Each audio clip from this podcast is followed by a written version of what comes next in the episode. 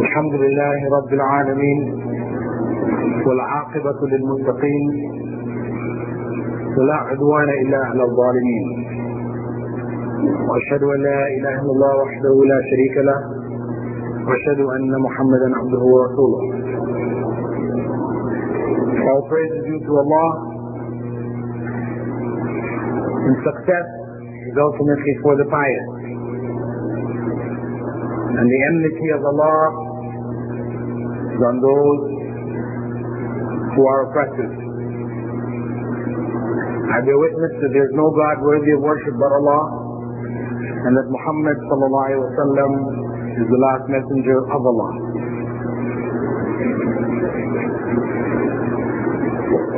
Title, The Best of Generations, taken from a well-known hadith in which Prophet Muhammad sallallahu alaihi wasallam said, خير الناس قرني ثم الذين يلونهم ثم الذين يلونهم The best of mankind is my generation. Then those that follow them, and then those that follow them. A statement of Prophet Muhammad is a statement of guidance for us regarding our implementation of Islam, our implementation and understanding of Islam. Allah had said specifically regarding that generation, but also including all generations of Muslims, كنتم خير أمة أخرجت للناس تأمرون بالمعروف وتنهون عن المنكر وتؤمنون بالله. You are the best nation extracted from the generations of mankind because you command the good and forbid the evil and you believe in Allah. Oh, Prophet Muhammad statement that his companions were the best of generations is clarified in the Quran by what it is that made them the best of generations. We know from the Seerah that they, their faith, their practice was built over 13 years in Mecca, followed by another 10 years in the period of Medina. And it is from that foundation that they took Islam to the corners of the earth. In comparison to the nations around them, they were ill-equipped militarily. Our weapons were not made of the best of iron or steel. Their armor was rare. Their animals, donkeys, few horses, and camels. And they were not equipped with the major instruments of war like catapults and these are the types of instruments that had already been developed in Rome, Greece, Persia. Yet, when this raggedy band of Muslims, small in number, weak in equipment, met these mighty foes, we know historically that they vanquished them. They defeated them, sent them running back on their heels. What was it that made that possible? That we today, in spite of our huge numbers and resources that are available to us, cannot emulate. It was fundamentally their faith. They were the best of examples for us in terms of faith. Their faith drove them to actions that our faith doesn't drive us to. This is the difference. Because of that, Prophet Muhammad وسلم, defined them as the best of generations. They are the examples for us to follow in all walks of life. In order to further emphasize their importance, taking into account their fallibility. Prophet Muhammad said, La tasubbu ashabi. Don't curse my companions. Why people might curse the companions? Because they made mistakes. They were not infallible. And those who came after due to their observance of their mistakes, may be tempted to curse them, speak ill of them.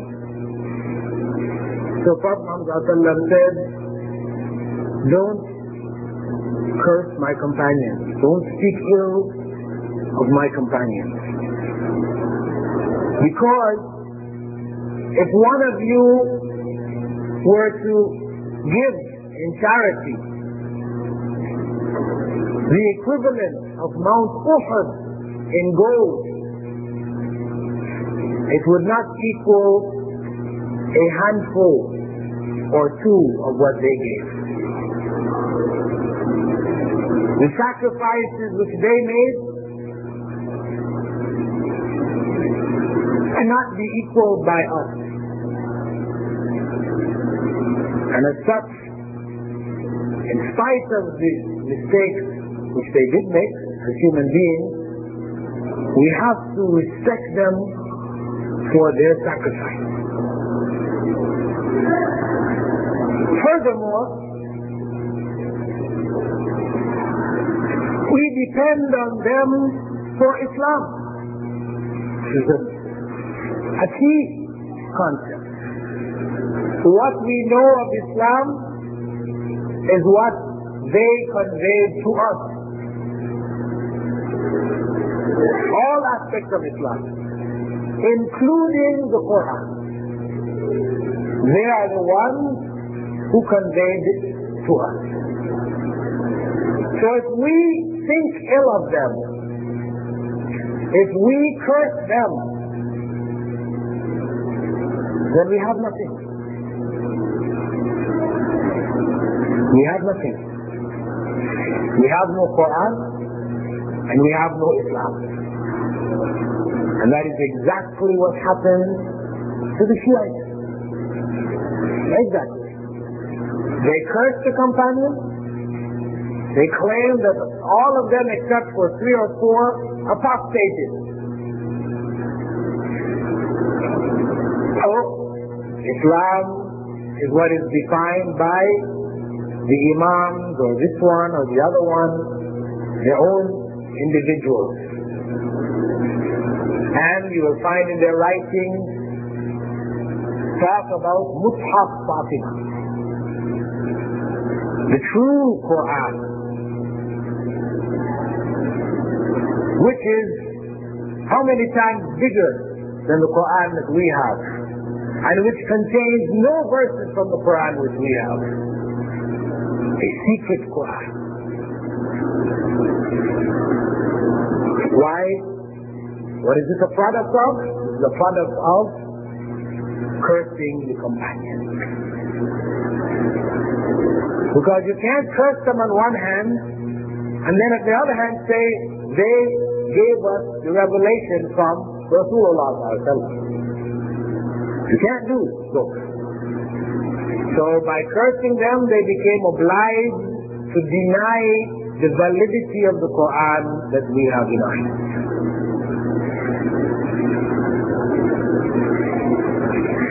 So this is the danger of attacking the companions of the Prophet. However, this doesn't mean that we go to the other extreme. To the other extreme, where we now look at them as being infallible. And there's a famous non-hadith which is quoted in circles regarding them, أصحابي كالنجوم بأيهم اقتديتم اهتديتم My companions are like stars. any of them whom you follow, you will be rightly guided. Sounds very beautiful. But it is a fabricated tradition. And its meaning is dangerous. Has the meaning of, of cursing the companions is dangerous. The other extreme of making the companions infallible is also dangerous. Because if we say that they are like stars, any one of them we follow will be rightly guided, it means that they were infallible without mistake. That's what that means. When Imam Malik was asked by his companions, if we follow a Sahabi in everything which that he did, would we be on the correct path? Imam Malik said, no, unless Sahabi was correct. Because the truth is one. And the only one who was infallible is the one in that grave. Imam Malik was in Medina and he referred to Prophet Muhammad in his grave. He was the only one who was guided by revelation. So that even when he did make mistakes, these mistakes were permitted by Allah as guidance for the Ummah. To show us, to guide us, to how to deal with our circumstances. Either issues of character or issues of faith. Either issues of character or issues of faith.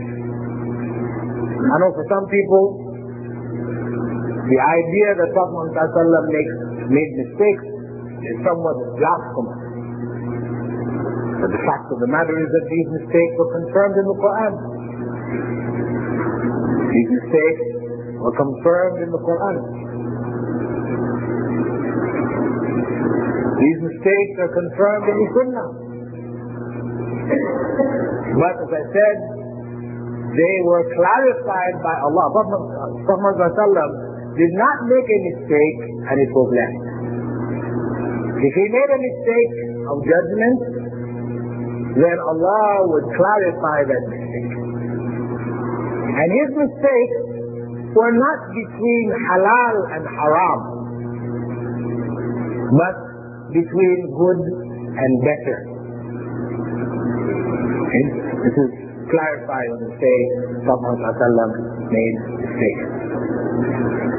For example, when Prophet Muhammad on one occasion prayed Salat al-Zuhr in two rak'ahs.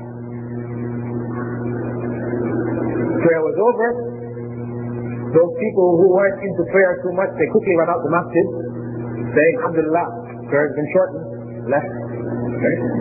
Others questioned. This was not the usual practice of Prophet Muhammad So one among them asked Prophet did, did you, the prayer hasn't been shortened? Or did you make a mistake? Oh, o Messenger of Allah.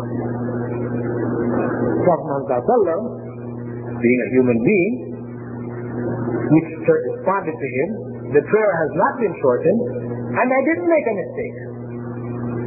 Telling him, you are mistaken. However, when he checked with other companions, they confirmed, Abu Bakr and others confirmed to him, look, you did pray in two units. But he did it without realizing it. So, he then stood up, and the people who remained in the masjid, who were concerned about Salah, they stood up behind him, prayed two more rak'ahs, he made two sujood al-sahu, and completed the Salah. So this mistake which he made was one which became guidance for us what to do because from time to time we make Zuhur in two rak'ahs. And what happened? Now if that wasn't done and explained to us, it would be a problem for us. What to do?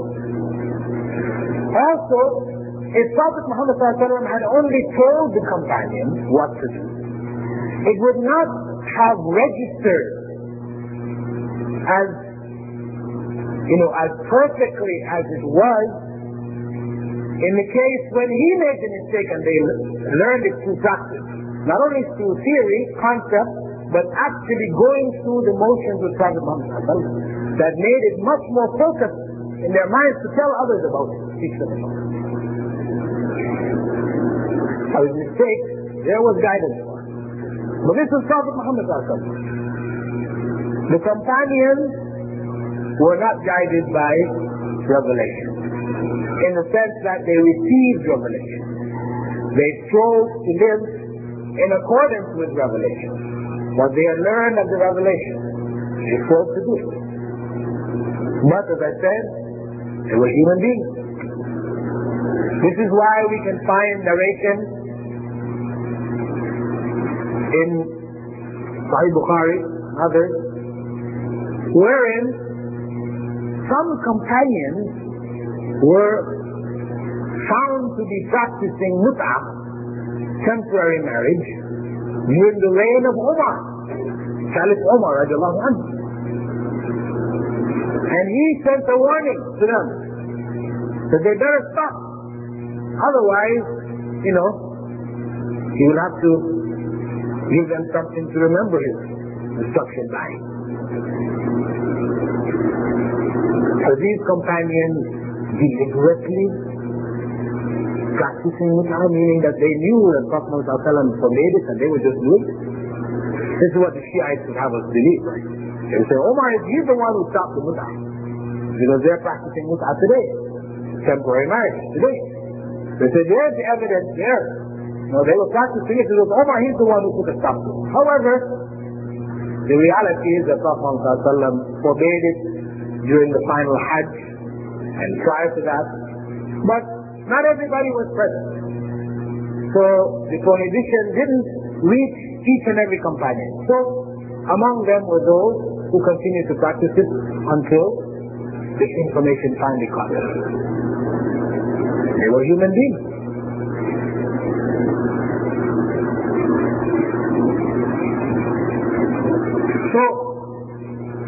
Our approach to the companions is recognizing them as being the ones who conveyed Islam to us. The best generation.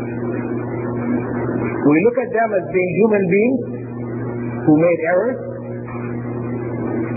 but we don't make those errors a justification for speaking ill of them, cursing them. We recognize the sacrifices they made, and we live according to their guidance in terms of the interpretation of Islam. Because by saying they were the best of generations, It is saying also that their interpretation of Islam was the best interpretation. This is where the concept of the Salaf comes from. The term Salaf, referring back to the interpretation of the companions. Because when we reject their interpretation and we seek to interpret Islam ourselves, we deviate. We deviate. Because from tafsir to fiqh to hadith, without their interpretation, then we will end up with our own religion, as happened to the Christians. They have a book of questionable revelation, which is interpreted according to the whims of each minister or bishop or whatever. It is at the whims of humans to interpret it as they please. For us, the prophetic interpretation has been preserved by the companions of the Prophet Muhammad and they have conveyed that to us. There is a further principle which is gained from recognizing them as being the best of generations. Islam is preserved in its purity by recognizing their superiority.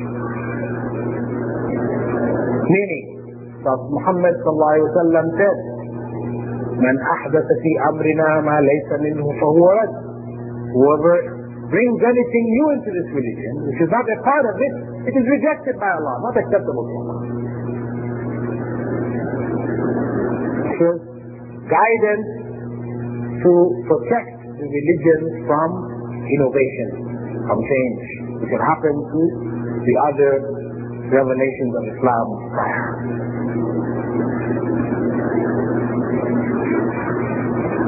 The companions practice and clarification helped us to preserve Islam in its purity, meaning that when people begin a practice today, for example, the celebration of the Prophet Muhammad's birthday, which, according to historical records, began nearly 400 years after the time of Prophet Muhammad in Egypt under the Shiite Fatimids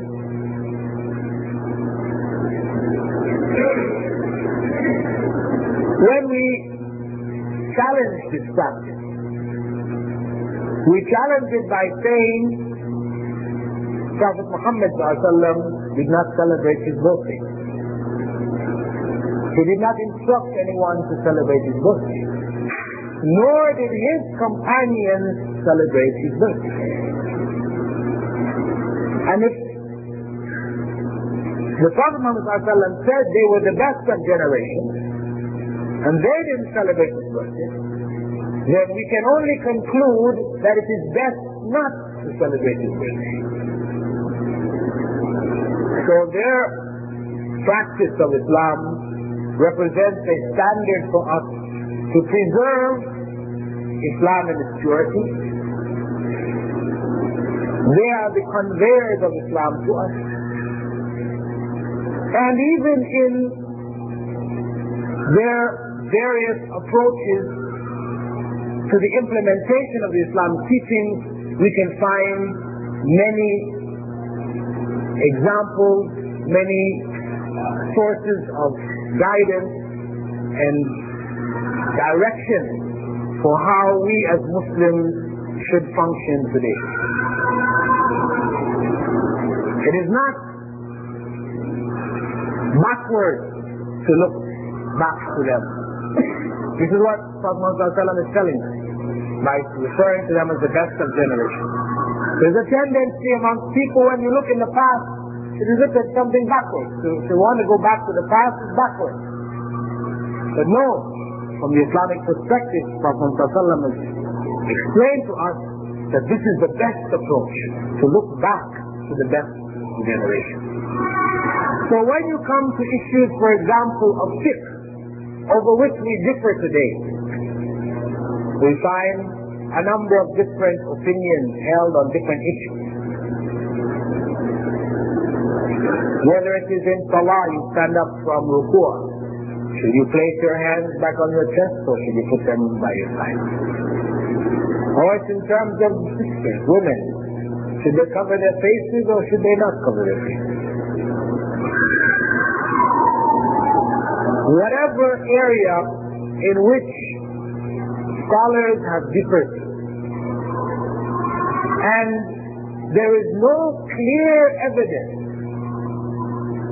to confirm one side over the other, where we have no doubt remaining. How do we deal with circumstances like this? Because if there is an issue of clear evidence confirming one side, for example, in the case of whether touching a woman breaks wudu. Where one school, Shafi'i school says wudu. You touch a woman, breaks wudu. So you'll see many people who from the Shafi'i Madhab, they will come to Hajj, they wear gloves. And some one practice I noticed in Egypt, among some Egyptians, you know, who shake the hands of women, they will put their hand inside their thobe and shake with their hand in the thobe to avoid uh, breaking their wudu. However, other schools, Hanafi schools, for example, hold that touching a woman does nothing. Maliki school holds that if you touch a woman with desire, it breaks. When you go back to the Sunnah, you find authentic hadith of Prophet that he kissed his wife and went laid the Salah. Finished. The argument of whether it breaks wudu or doesn't break wudu is finished. We have clear hadith which confirms that it didn't break wudu. Because Prophet is not going to lead the people in Salah without wudu. There is other issues as those that I mentioned, and there are others, where evidence exists for both sides and not clearly, you know, proving one side over the other. What should we do? We have the example of what is known as as-salah fi Bani Qurayza, where Prophet Muhammad after the battle of the Khandaq, the battle of the trench, instructed the companions to go to the fortress of the Qurayza, Jewish Qurayza tribe, which had broken its treaty with Prophet Muhammad and sided along with the pagan, pagan Mecca. He told them to go to Bani Qurayza and to pray Salatul Asr there. To pray Salatul Asr in the fortress or vicinity of the fortress of Bani Qurayza, the Qurayza clan. On the way, companions set out. The main group set out on the way to the fortress. On the way, the time for Asr came, and it became clear that if they continued to go through the fortress, they would miss Salatul Asr. The companions discussed amongst them. Some said, Prophet when he said, pray Asr in Bani Qurayza, meant that we should hurry up and get to Bani Qurayza and pray Asr there. Others said, he said, pray in Bani Qurayza, so that's what going to do. That's what he said. Those who understood him to mean hurry up and get to Bani Qurayza. They stayed back and prayed Salatul Asr. Those who said, he said pray Bani Qurayza, that's what we're going to do. They went on to the fortress. After went out and they prayed Asr after Maghrib.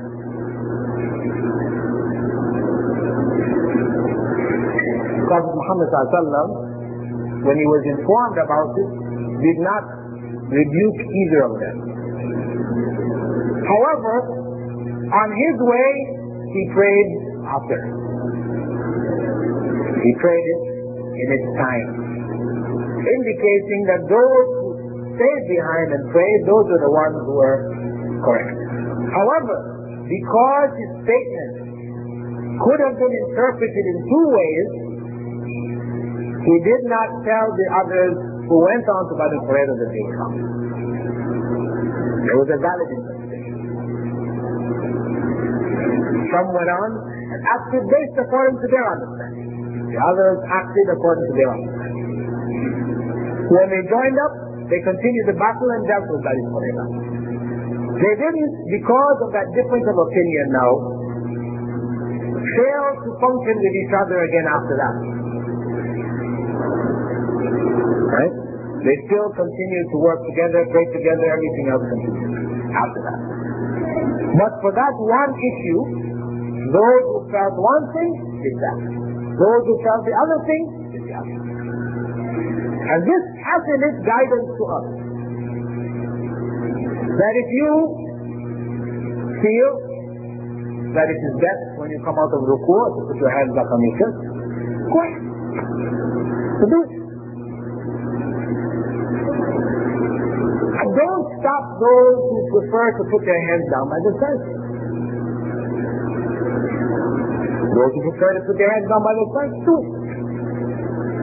But don't stop those who prefer to put their hands on their hips.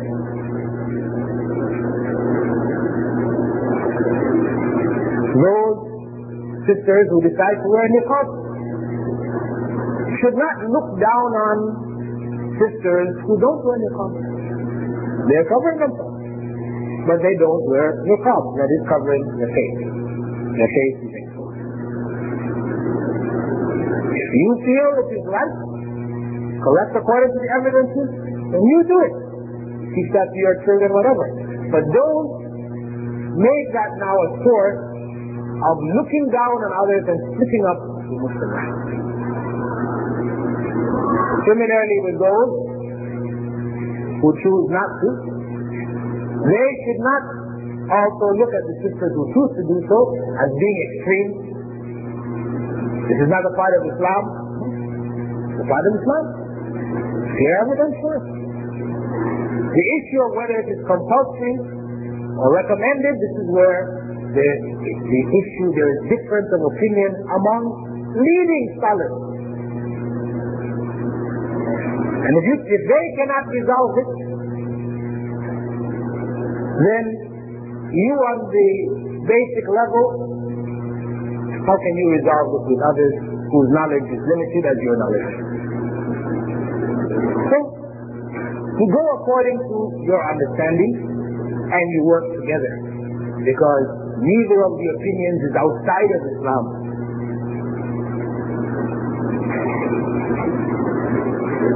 With regard to dress,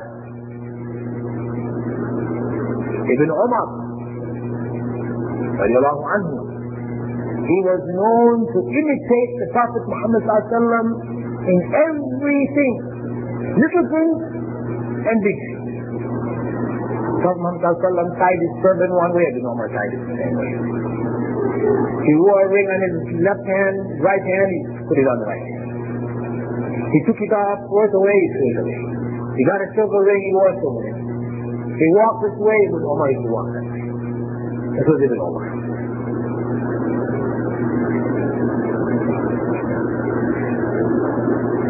Abu Bakr didn't do that. Omar didn't do that. Uthman didn't do it. Ali didn't do it. These were the leading companions. They didn't do it. But Ibn Omar did. Prophet Muhammad didn't stop it Ibn Umar. No one wanted to do that. Okay. This is what he chose for himself. But the majority of the companions were not known to do it.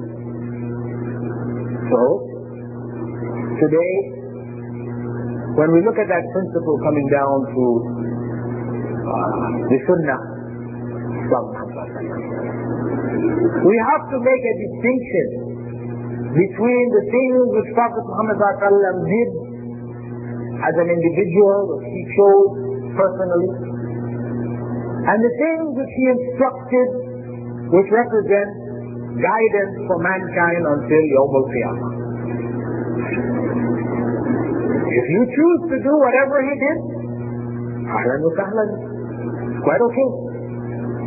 But don't feel that those who don't do so are not true Muslims. You know? Where the Sunnah dress has a specific meaning, a particular soul, etc., turban, etc. So if you're not in a thobe and a turban, brother, you're not wearing the Sunnah. You're not in the Sunnah. This is a mistake. The Sunnah represents a principle of dress in terms of the Sharia. Is a principle of dress, not the exact dress of Prophet Muhammad which was his own personal choice. Whatever used to come to him, he wore. Except if he was given silk, he didn't. Garments of you know, bright orange, yellow, he didn't. Gold, he didn't wear. So certain things he didn't do. His garments he wore above his ankles. And he instructed his companions to wear their garments above their ankles.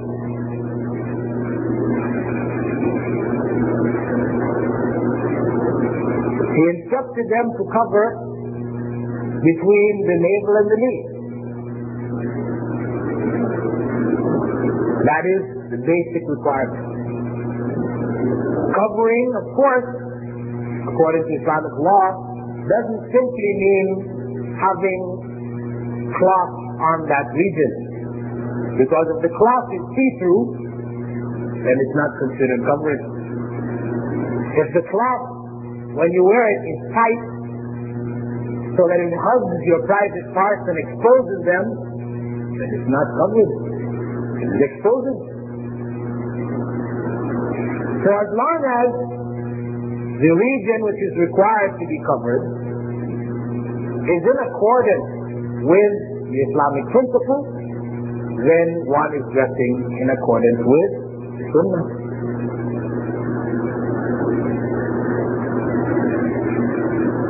But it's very important for us, brothers,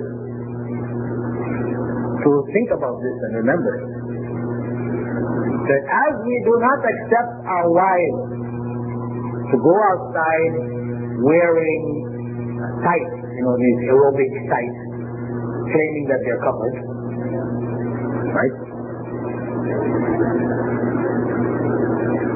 We shouldn't do the same, right? Many brothers consider it perfectly okay for themselves to go out in pants which are revealing of their private parts.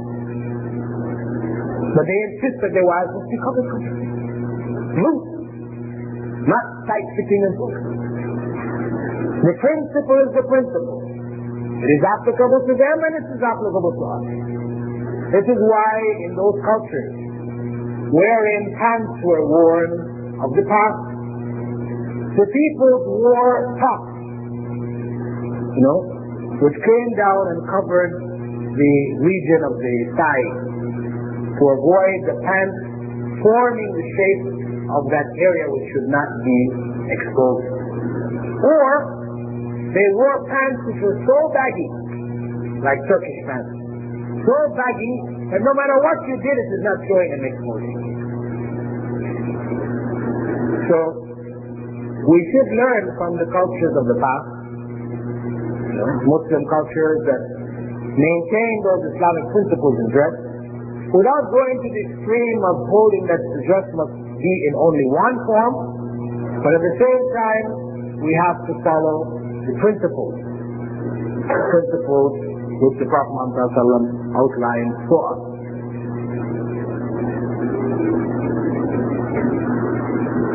The opinion of the companions of the Prophet Muhammad according to Islamic law, where they agreed is considered a part of Islamic law, known as ijma.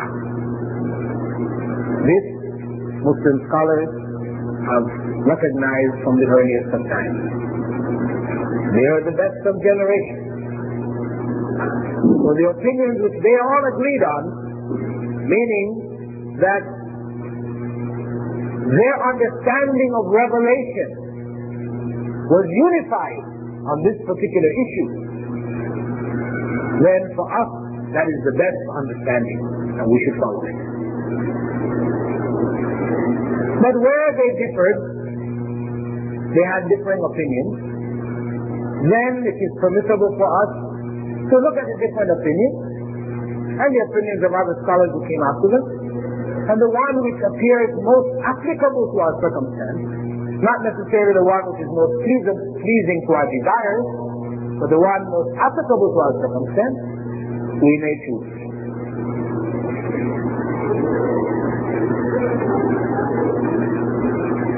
With regards to the Quran, Ibn Mas'ud related that himself and the other companions used to learn the Quran 10 verses at a time until they gained the knowledge that was in those verses and acted on it, they would not go on to another set of verses. And as, as he said, we learn knowledge and its application together. We learn knowledge and its application together. So they have demonstrated to us the proper way in which we should learn the Quran. Not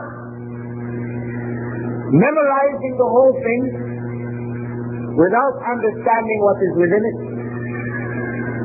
leading us to recite it as paces which are unintelligible. Here the Quran is now recited for barakah. Myths are invented, fabrications made about one particular story somebody related to me recently about a man who used to commit all kinds of sins. Corrupt, not praying. But one day he came in his home and he found the Quran on the ground. And he picked it up and put it on the top of the shelf. And Allah forgave his sins and put him in paradise. This monstrous fabrication perpetuates the ritualistic approach to the Quran. The Quran is kissed.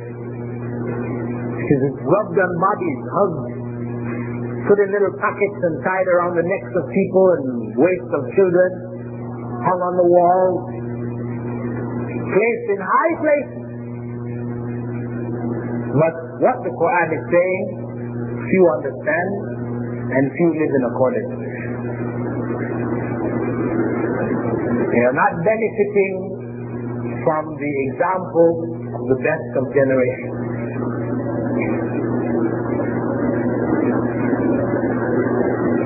Salat al-Taraweeh. We have Huffaz, those who memorize the Quran, Kharisan, coming and reciting for us. Finishing two and three Qurans during Ramadan. Reciting at 90 miles an hour. So much so that Arabs who understand Arabic will be standing behind him and not knowing where in the Quran he is. You know, afterwards they'll be asking each other, what, what chapter was he reading from? Unintelligible. This is a disservice to the Quran. Yes, Muhammad recited the Quran twice in the last year of his life. This, no doubt, will make our prayers much more meaningful something we should strive for. But in general, the companions learned knowledge and its application together. The students of the companions, those who came after, maintained that tradition. Sufyan al-Thawri, well-known scholar from the next generation, after that of the companions, had said that when he began to seek knowledge as a youth, by the time he reached puberty, he set out certain knowledge. He studied in his home until puberty, with puberty then he set out in certain knowledge. When he was setting out, his mother sat him down and said to him, if you write down ten words and your faith has not improved, check yourself. This was his mother's advice to him. You're going out to get this knowledge, and then you writing it down. But if you write down ten words, in the course of writing down your knowledge, and your faith has not improved, meaning it has no effect on you, then check yourself. Question yourself as to your intention. What are you doing out here? What is your purpose? What is your goal? Because the knowledge which is not having any effect is cursed knowledge. This is why Prophet Muhammad has said that among the first people to be thrown in the hellfire will be a scholar.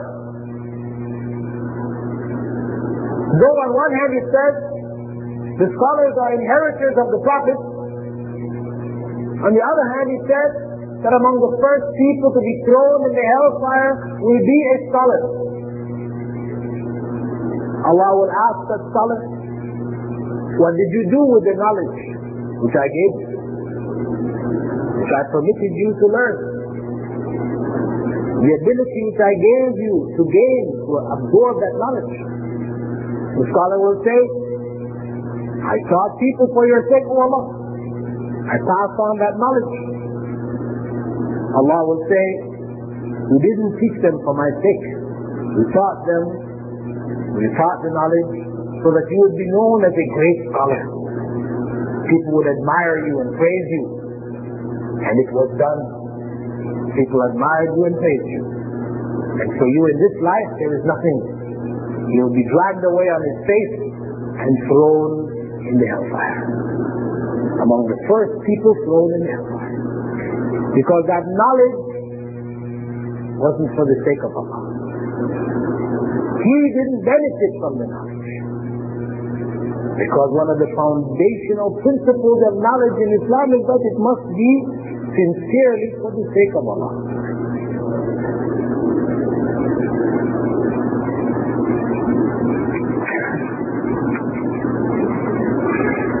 And in the of the companions regarding innovation in the religion. Because as I mentioned earlier, the Prophet Muhammad warned them.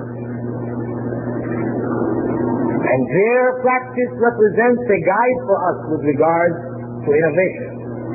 We find in the collection of the Quran when Umar anhu went to Abu Bakr, Khalifa, and informed him that many of those who memorized large portions of the Quran were dying. So they should collect the Quran into one text to preserve it. Abu Bakr's reaction was no. No. How can I do something which the Prophet Muhammad did not do? This was his first reaction. Omar had to sit with him and reason, explain, you know, until Abu Bakr was convinced. So this was the intent of the Prophet Muhammad This was Allah's intent for the book. It was to be a book. And when they went to Zayd ibn Thabit, who was the one chosen to do the job, and they both presented the idea to him, his first response was, no. Exactly the same as Abu Bakr. And they had to sit with him, convince him. This is their attitude. When people bring something new,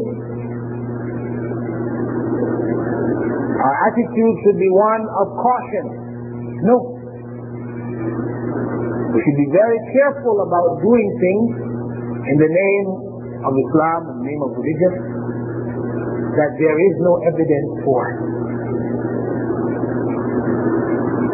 In the area of akhlaq, or character, we know Prophet Muhammad has told us, لا يدخل الجنة نمام.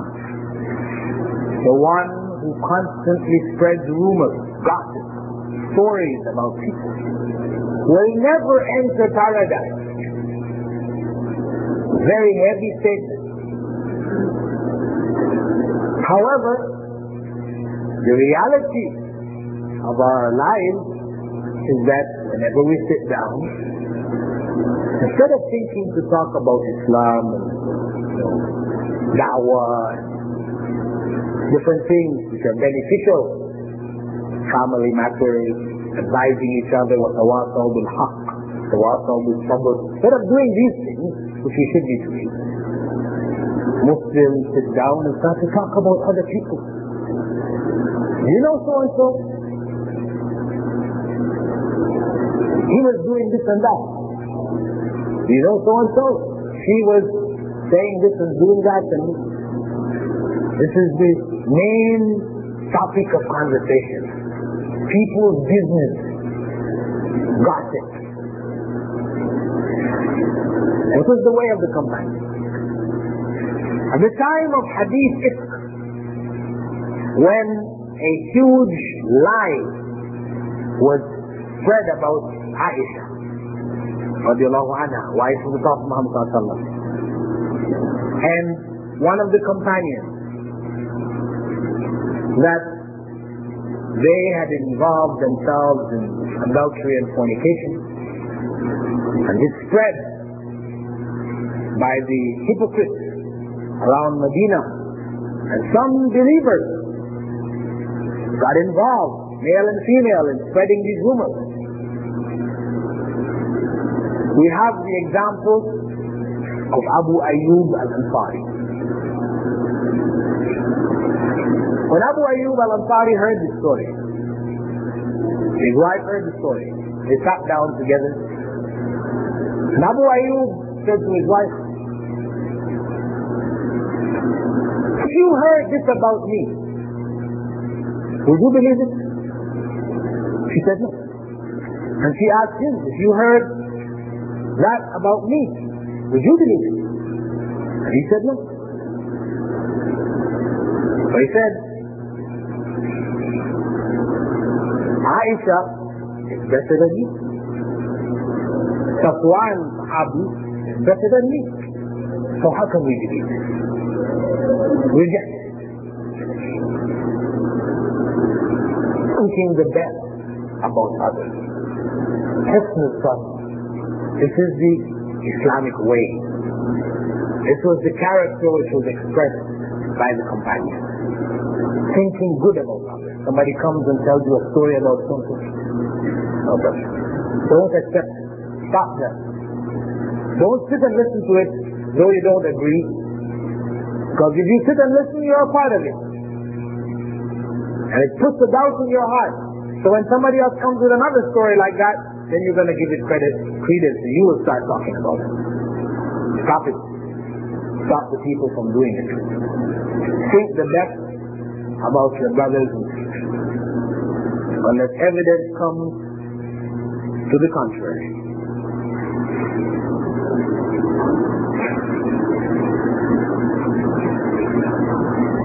So in summary, Prophet Muhammad instructed us to follow his sunnah and the sunnah of the righteous caliphs who came after him. He identified his generation as the best of generations. Companions as the best. They are the guides for us. We shouldn't go overboard in the sense of claiming for them infallibility because they were fallible. But as a whole, as a totality, they represent the guide for us in all aspects of Islam. They are the ones who convey to us the Sunnah and the Quran. They are the ones who convey to us the interpretation of the Sunnah and the Quran. They were the best of generations. And they were the best of examples. As Muslims, we should never engage in cursing them, speaking ill of them, but instead, we should follow their advice, their lessons, their guidance, and Allah will be pleased with us. As Allah said in the Quran, that He is pleased with those who gave their allegiance, Bayatul Ridwan, their allegiance to Prophet Muhammad Allah is pleased with them.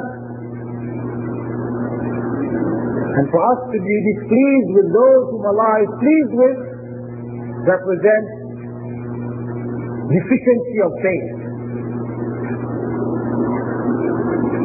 Part of faith is to love those whom Allah loves and to hate those whom Allah hates. We cannot love those whom Allah hates or hate those whom Allah loves. If so, something is wrong with our faith.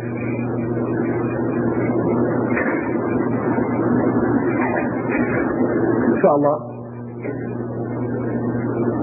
you all have an opportunity now to ask questions concerning our topic, the best of generations.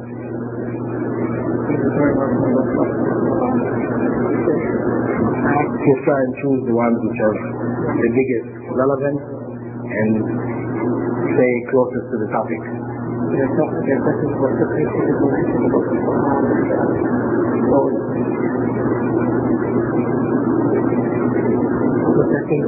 Would touching a woman that's non-mahram, who you can marry, break your wudu? No. The point of touching a woman, of course, what we're talking about here is something accidental. Because touching a woman in general, according to Islamic law, is something prohibited. Huh? Muhammad in authentic narration, said that it would be better that one have an iron spike driven into his head than to touch a woman he can marry. Right? So let us not have any mistake when we're talking about the fifth issue here of touching a woman. Right? This is something accidental we're talking about. Accidentally touching a woman, whether she is mahram, or whether you are mahram for her, or not, it doesn't change the issue.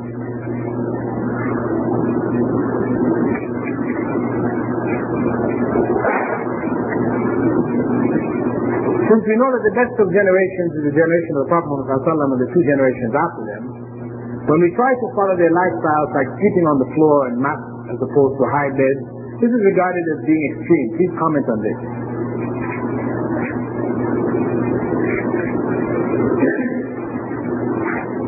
And this is from the sisters and their husbands want to sleep on beds instead of sleeping on mats on the floor. Or from the brothers and their wives want to sleep on beds instead of sleeping on the mats on the floor. Let us say that Islam does not insist on sleeping on the floor. Okay? It is perfectly legitimate to sleep on a bed.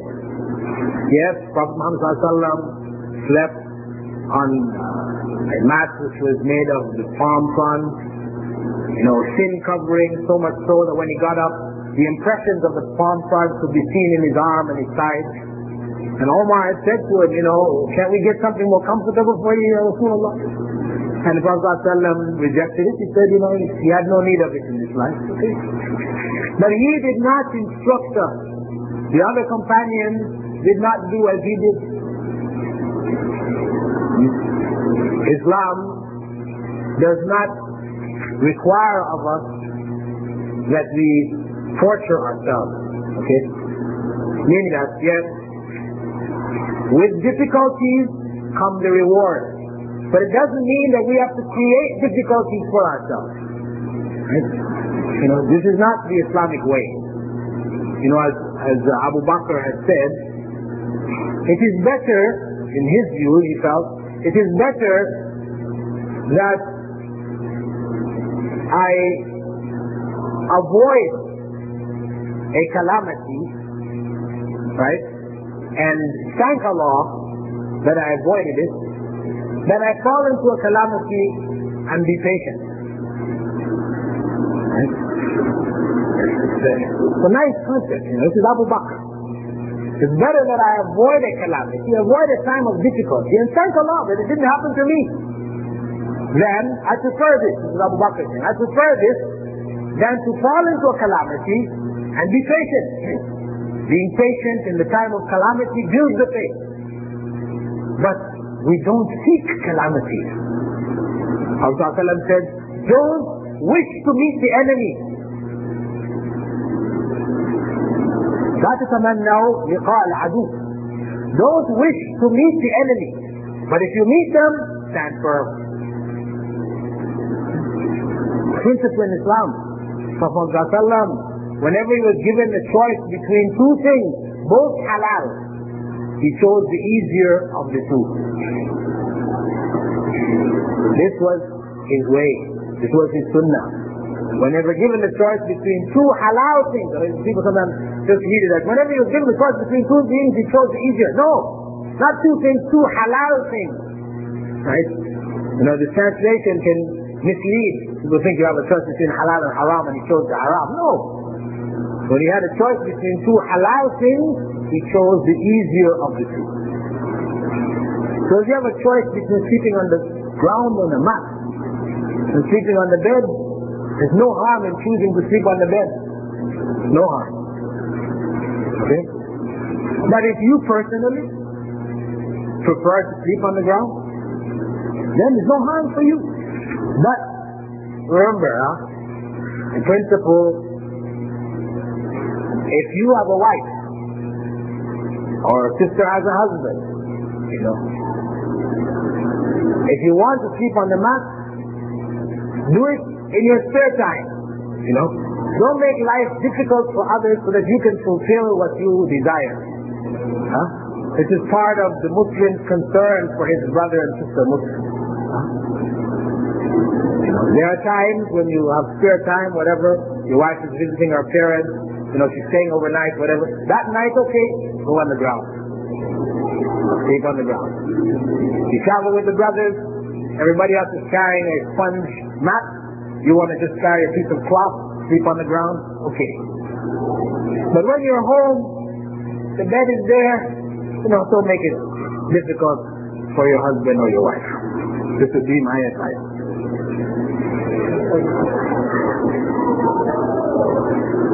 Muawiyah radiallahu anhu was a companion of the Prophet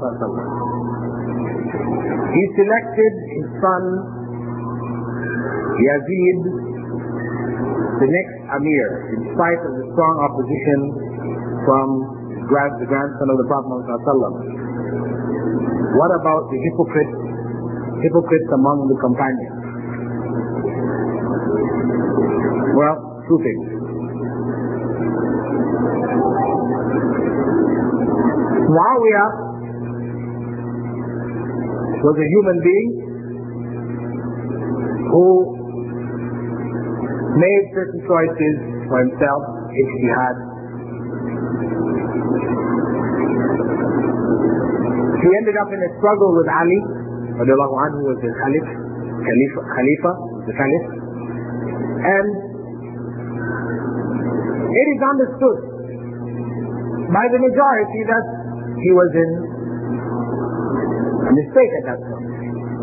But it was not a deliberate mistake where he was seeking power, you know, as some people try to put it, that this was the cunning and sly Muawiyah, right? This is how you read some books, you know, and this is why the arbitration, they had this trick and, you know, this no, this is distortion. It's a distorted view.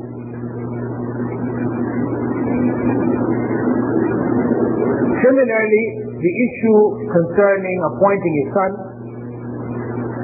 he made his ijtihad in the circumstance that there was fitna, difficulties which existed in order to minimize the fitna of the time, he chose to appoint his son.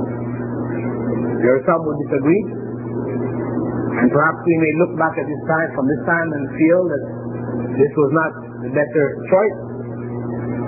But the principle of a son following a father as a ruler is not something which is rejected in Islam. Because we know that Allah designated among His prophets kings, rulers whose sons followed them in rule. If this was evil, He would not Allah subhanahu wa ta'ala would not have made the prophets example.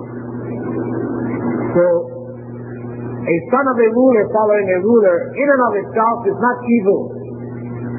What is evil is when the rule is not in accordance with the rule of Allah.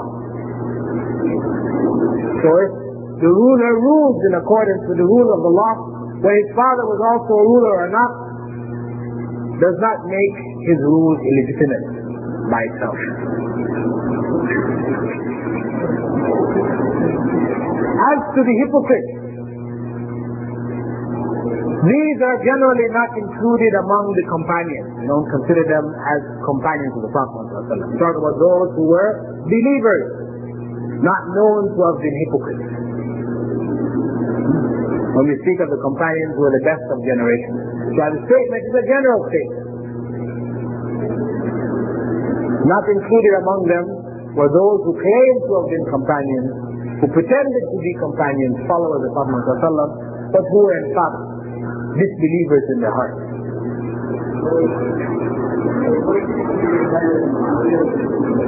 So not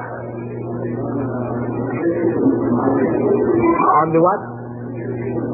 The verge of Muawiyah. So Prophet designated Muawiyah to be among those who would write down the Quran. You see, for Prophet to have chosen him to be among the scribes writing down the Quran. And Allah knows the future. Of course, Prophet didn't know the future. Allah knows the future.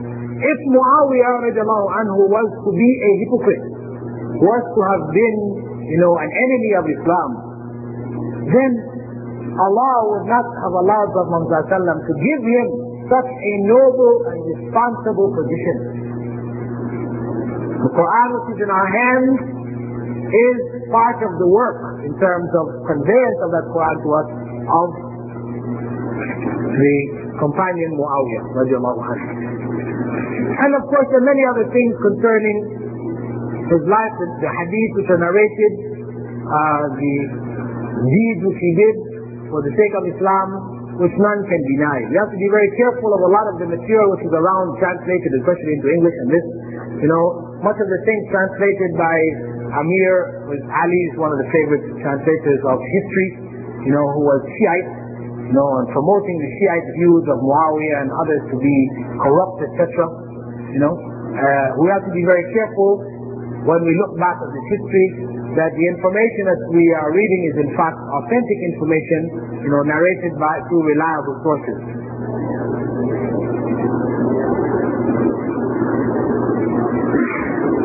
What if somebody says that some of the later generations might be more knowledgeable or better than the Sahaba? That means they were men and we are men also. It is true that some people from the generations after the Sahaba were more knowledgeable than the Sahaba, some among them. Because when the, when the statement is made concerning the generation, it's the generation as a whole, not each and every individual. No, there were some amongst the Tabi'een, students of the Sahaba, who were more knowledgeable than many of the Sahaba. This is real. So, this, when we're talking about a general ruling, we're not talking about each individual. We're talking about the generation as a whole. And this is why Prophet even told the Sahaba that there would come a time that there would be some people whose deed would be one of their deeds would be equivalent to ten of the deeds of the Sahaba. Speaking about their faith in such glowing terms, Sahaba were quite surprised. But there's indication, obviously, that in times to come there will be some people, as individuals, who may have greater deeds than them, that may have greater faith than some among the Sahaba. There are some individuals among the Sahaba. That is real. Of course, we have some groups of people, you know, who take this hadith and try to use it to promote the idea of the saints, right, you know. So this is why, you know, we can now recognize, you know, so and so as a saint and this one as a saint and so on so. This is known to Allah. Allah knows and Allah judges. On the day of judgment, these things will become clear. In this life we cannot judge. That is clear from the Sunnah of Prophet where companions were speaking of other companions, people who were amongst them, who died as martyrs, as being martyrs, going to paradise. Prophet correcting them, in some cases, and saying so and so is going to hell. Because there were things that they were doing which the rest of the companions didn't know about. And the number of hadith of Prophet to that effect. Showing us that ultimately we cannot judge in the later generation who is what in terms of faith. We can judge from outer actions. You know, we say so and so is a believer, so and so we pray, we pray Allah accepts his belief, we hope so and so dies as a believer. We cannot bear witness and say so and so is going to paradise. No. We don't have that authority.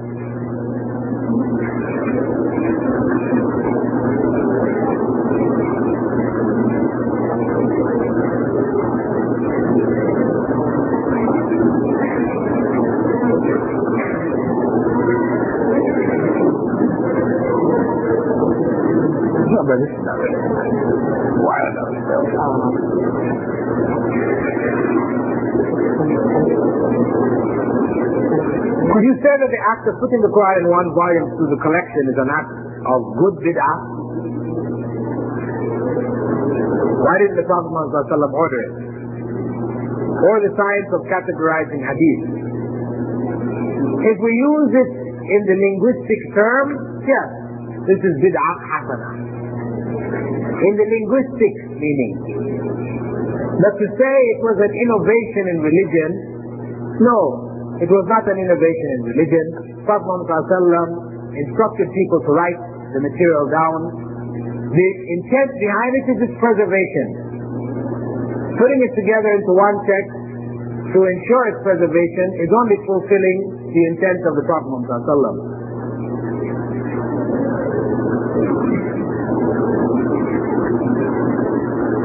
The issue of why the Prophet Muhammad didn't order it because of the fact that the revelation continued right up until the last moments of his life.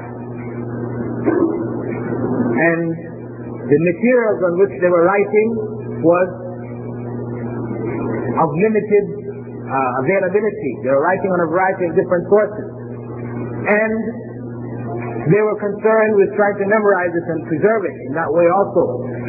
So there are a number of different factors which made it not uh, practical to strive to try to write it down in one single text during the lifetime of the Prophet Muhammad But as the companions understood, that was the intent, so it was completed within a year after his death. Is the act of having mihrabs in masjid bid'ah? Who started it and why? No, the, uh, the putting of a mihrab in a masjid, and it was added, the mihrab is that prayer niche. The imam stands as a curved uh, area that he stands in. The architect, a number of years after the time of Prophet introduced the niche and the dome for practical purposes. The niche was to increase the, to amplify the sound. You know, this was, this concave uh, structure amplified the sound for those behind. If you speak it to a wall, and you speak to a curved surface, you'll find that those standing behind can hear better. It amplifies the sound because it redirects the sound directly behind. So sound waves, you know, are reflected. So if you can reflect them backwards, straight behind to the people behind, then you increase their ability to hear. So it was for that purpose. Meaning that if we built a masjid today without a mihrab, because we now have amplifiers, and it's no problem. It's not necessary. Where people think that it is a religious structure, where it is that it is a religious structure. And the dome was to increase the ventilation within the masjid. It also amplifies the sound because if any of you walk underneath a dome and you say something, you hear the sound is louder. It helps to amplify the sound and increase the ventilation. Whereas now we have uh, amplifiers, we have air conditioning, right? If a person feels that in building the masjid, I must put in this mihrab, I must put in this dome, otherwise it is not a masjid, then that person has fallen, fallen into bid'ah. Then for that person, the mihrab and the dome is bid'ah. Because they're giving it, giving it religious sanction, that is a part of the religion, which it is not. And if we consider when we're building masjids, a very important point actually for us in North America, and Muslims in general, when we know that the Prophet ﷺ said that the worst money that is spent is on building. The worst money spent is on building. The decoration of building. Different narrations talking about that and in the future how people will be competing with each other in their buildings, you know, even in the masjid. We have a limited amount of money. To put a dome on the masjid a dome which we don't need, and a minaret. I mean, you see the cost of putting up a minaret. It can cost almost as much as the masjid itself.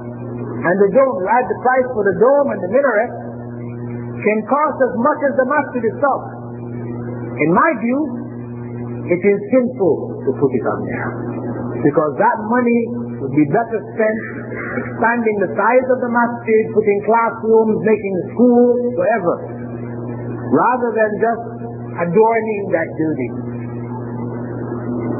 Putting symbols which are not primarily Islamic symbols, but which have come to be, by custom, to be known as Islamic symbols. We should go back to the simplicity of building. This was the way of the Prophet and his companions, what Islam teaches, is simplicity. I know when we when the people hold up the architecture of Andalus, see when they want to show Islamic architecture, they show up Andalus, you know, where you see people have got these intricate carvings on the walls and you know all this stuff. You know, the Muslim artist. This guy spent ten years carving the walls. And it's held up, you know. This is not something pleasing to Allah. Really like Michelangelo in the Sistine Chapel, you know, painting on his back here, the picture of God creating Adam. This is not from Islam. That kind of energy is wasted energy. The decoration of buildings like this, Islam promotes simplicity. That time and energy better used in building more buildings that we need for, you know, public service or whatever rather than just merely de- decorating. So that is like wasted money. I know in Muslim tradition today, masjid, you know, is usually got all kinds of paintings and writings and tiles and all this kind of stuff. That adds to the cost. And it is israf. Really. Though the intention, you know, people, because people into the art, of course they will get their backs riled up. They don't like to hear. They say, no, it's Islamic art. You know, we should be, be pleasing to Allah. Allah is beautiful. He likes the beautiful, you know. wait, wait, let's not take this hadith out by itself. Let's not take the hadith out by itself. Look at Islam as a whole. Islam invites to simplicity. Going to the masjid you, shouldn't be looking at all the walls with the chandeliers and the this, oh wow, you know, no, you come in here to worship Allah. Not to be taken out by all this architectural, you know, wonders. To worship Allah. The simpler it is, like the prayer rugs that we're praying on, you know. All these pictures and colors and all, of you're looking at praying, you start to see things, you know, things start to move. And, oh, this is, this is not, this is not pleasing to Allah. Better you take a prayer rug which is just plain, one color, no designs, it's simple. It's like a towel. Lay it down and pray on it. That's it. Muhammad Sallallahu when he prayed, he had clothes, you know, had lines in it, distracting, he took it off. Not to distract. You see, our prayer, we try to avoid distraction. So the masjid should be a, a place for, for uh, uh, contemplation, you know, and reflection on Allah, reading the Quran, be concerning ibadah. You know, not a museum of, of modern art, you know, we're coming in and, you know.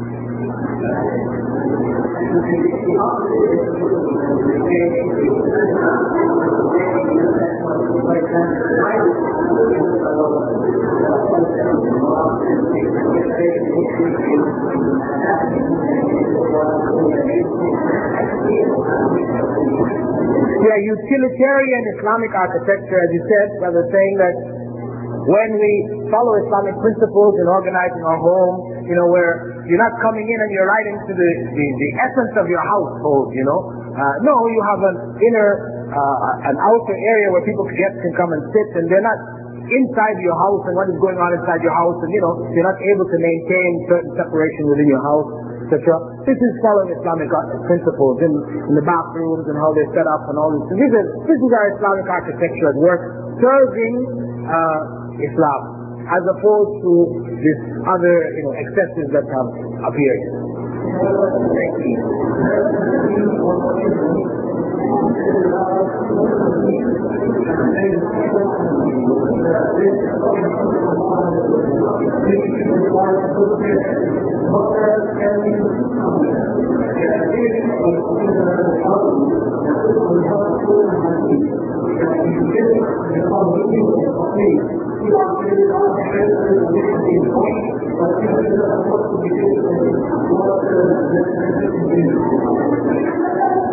Brother is raising the question of uh, finding a hadith which contradicts the ruling of a scholar.